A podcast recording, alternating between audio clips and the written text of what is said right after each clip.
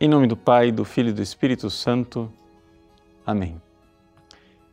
Meus queridos irmãos e irmãs, o Evangelho de hoje, Jesus nos diz que nós devemos pedir para receber, procurar para encontrar, bater para que nos seja aberto. E ele dá a razão pela qual nós devemos fazer isso. É a confiança no amor do Pai do céu, porque se vós que sois maus, dais coisas boas aos vossos filhos, quanto mais o Pai do céu. Pois bem, esse Evangelho, portanto, nos ensina uma oração que é a oração vocal. E nos ensina, sobretudo, a fazermos aquela oração vocal infalível.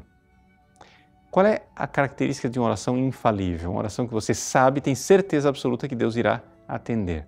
São três características da oração infalível. Número um, você tem que pedir algo que é essencial para a sua salvação e deve fazer isso com humildade, insistência, perseverança.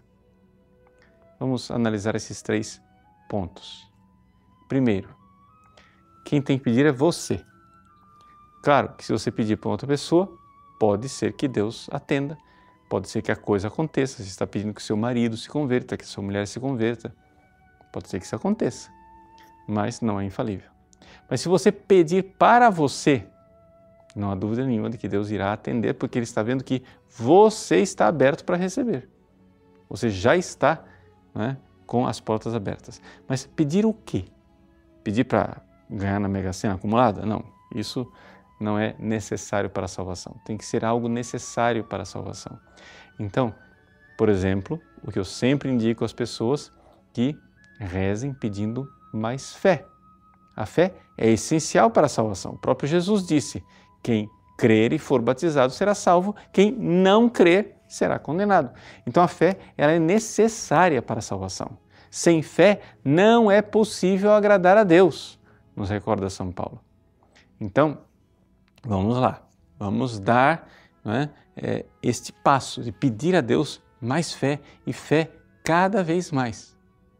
Agora, se você pedir fé para você, você precisa pedir isso de forma perseverante, humilde e confiante. A perseverança, Jesus diz, né? pedi, batei, procurai. Você tem que continuar perseverando, perseverando, perseverando. De forma confiante, porque o Pai ama você.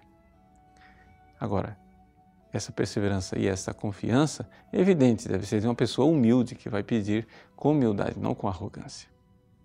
Então aqui nós já temos a nossa missão para é, realizar durante essa quaresma, fazer durante o dia, várias vezes por dia, quase como se fosse uma santa obsessão, pedir a Deus, Senhor, eu creio, mas aumentai a minha fé. Jesus, eu creio no vosso amor, mas aumentai, Senhor, esse amor por mim. Se você fizer esta oração, procurando lá dentro de você a presença do Cristo, naquele lugar onde Ele toca você durante a comunhão, você vai ver o efeito extraordinário desse pedido de aumento de fé. Peça, peça constantemente mais fé.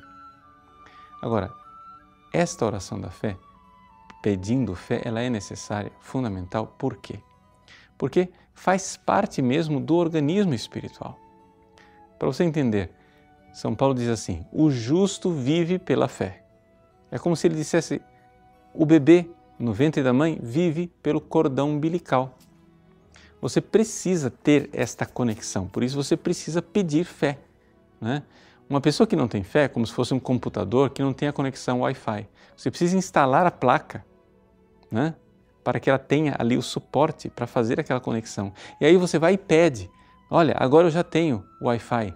Por favor, manda o sinal aí para mim. Você telefona para a provedora, olha, vocês não instalaram ainda a minha internet. Né? É esse o pedido insistente da oração pedindo mais fé. Você está pedindo para que Deus intervenha né?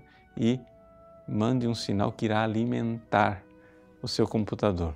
Melhor a comparação, que ele mande pelo cordão umbilical aquilo que irá fazer o Filho de Deus crescer. Esta oração, ela é infalível. Peça. Peça mais fé com insistência. Ele irá atender. Deus abençoe você. Em nome do Pai, e do Filho e do Espírito Santo. Amém.